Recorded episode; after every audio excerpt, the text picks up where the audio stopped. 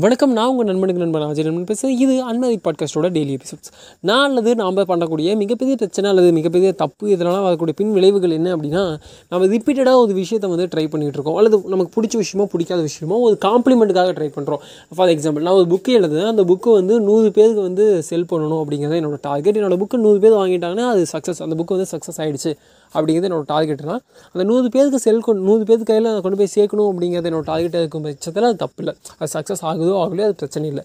ஆனால் காம்ப்ளிமெண்ட் அப்படிங்கிற ஒரு விஷயத்துக்காக மட்டுமே நம்ம அந்த விஷயத்தை பண்ணுறோன்னா அது தப்பு. புரியலையா இப்போ நான் அந்த புக்கை எழுதுனேன்ல அது நூறு பேர் வாங்கணும் அந்த நூறு பேருக்கு அது பிடிச்சிருக்கணும்னு நினச்சி நான் அந்த வந்து புக்கை வந்து பப்ளிஷ் பண்ணுறது தப்பு இல்லை.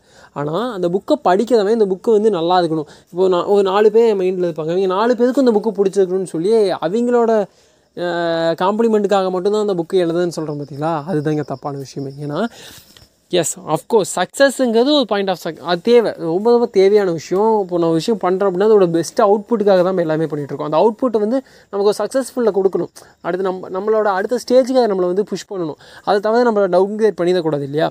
ஆனால் அந்த சக்ஸஸை மட்டுமே ஃபோக்கஸ்டாக வச்சு எனக்கு வந்து ஒரு அந்த நூறு புக்குங்கிறது பார்த்திங்கன்னா எனக்கு நூறு புக்கு விற்கணும் அவ்வளோதான் அதுக்கு நான் என்ன வேணால் பண்ணுவேன். அது எவ்வளோ கன்றாவியான கண்டென்ட் வேணால் கொடுப்பேன்லாம் இருக்கவே கூடாது அது என்ன ஐடியாலஜியில் இருக்க போகுது? அதனால் அந்த நூறு பேர் வாங்குறாங்கல்ல அதில் அந்த நூறு பேருக்கு எங்கள் லைஃப்பில் என்ன மாற்றத்தை உருவாக்க போகுது? எங்கள் லைஃப்பில் என்ன இம்பாக்ட் உருவாக்க உருவாக்க போகுதுங்கிறது தான் மெயின் கோதாக இருக்கணும். அந்த கோரை நம்ம அந்த கோதை நம்ம பா பர்ஃபெக்டாக நம்ம இருக்கோம் அப்படின்னாவே ஆட்டோமேட்டடாக அந்த நூறு பேருங்கிறது நூறு லட்சமாக பேரை கூட மாறல பஸ் பட் அது தேவை. அந்த நூறு பிரதிகள் நம்ம விற்கணும் நம்மளோட லைஃப்க்கு அடுத்த கட்டத்துக்கு நம்ம போகணும் ஃபினான்ஷியல் சப்போர்ட் வேணும் அப்படிங்கிறதெல்லாம் கட்டாயமாக தேவையான விஷயம். பட் அது மட்டும்தான் ஃபோக்கஸ் பண்ண வேண்டிய விஷயமானா அங்கே தான் இருக்கக்கூடிய பிரச்சனையே. ஏன்னா நம்ம பல நேரங்களில் பண்ணக்கூடிய அதுவும் நம்மளோட இனிஷியல் ஸ்டேஜில் நம்ம பண்ணக்கூடிய மிகப்பெரிய தப்பு என்ன அப்படின்னா நான் கூட இன்னமும் கூட அப்படி இருக்குன்னு நினைக்கிறேன். ஏன்னா சில பேரை மட்டும் ஃபுல்ஃபில் பண்ணுறதுக்கு அது எனக்கு ஃபுல்ஃபில் ஆகுதோ இல்லையோ? இந்த சில பேரை ஃபில் ஃபில் பண்ணிடணும். ஏன்னா அவங்கள ஃபுல்ஃபில் பண்ணிடுச்சு அப்படின்னாவே அவங்களோட காம்ப்ளிமெண்ட் நம்மளை புஷ் பண்ணுங்க தான். காம்ப்ளிமெண்ட் நம்மளை புஷ் பண்ணவே பண்ணாது.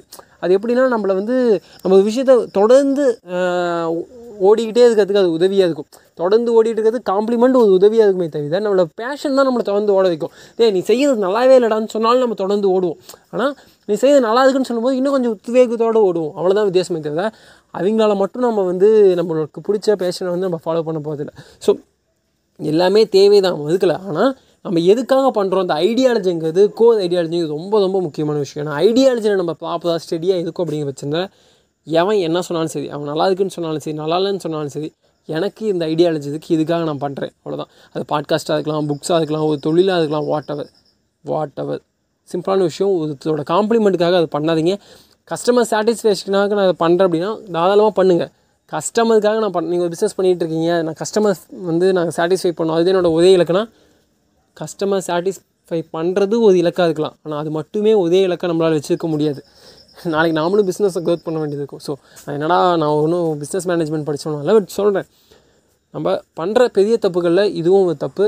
அதுக்கு என்ன பண்ணலாம் அப்படின்னா இனிஷியல் ஸ்டேஜ்லேருந்தே காம்ப்ளிமெண்ட்டுக்கு இம்பார்ட்டன்ஸ் கொடுக்காம நம்ம என்ன அவுட்புட் கொடுக்குதோ அதில் என்ன இம்பாக்ட் க்ரியேட் ஆகுதுங்கிறதுக்கு ஒரு நல்ல ஃபோக்கஸ் பண்ணோம் அப்படின்னா இந்த விஷயத்தை நம்ம தவிர்க்கலாம்னு நான் நினைக்கிறேன்.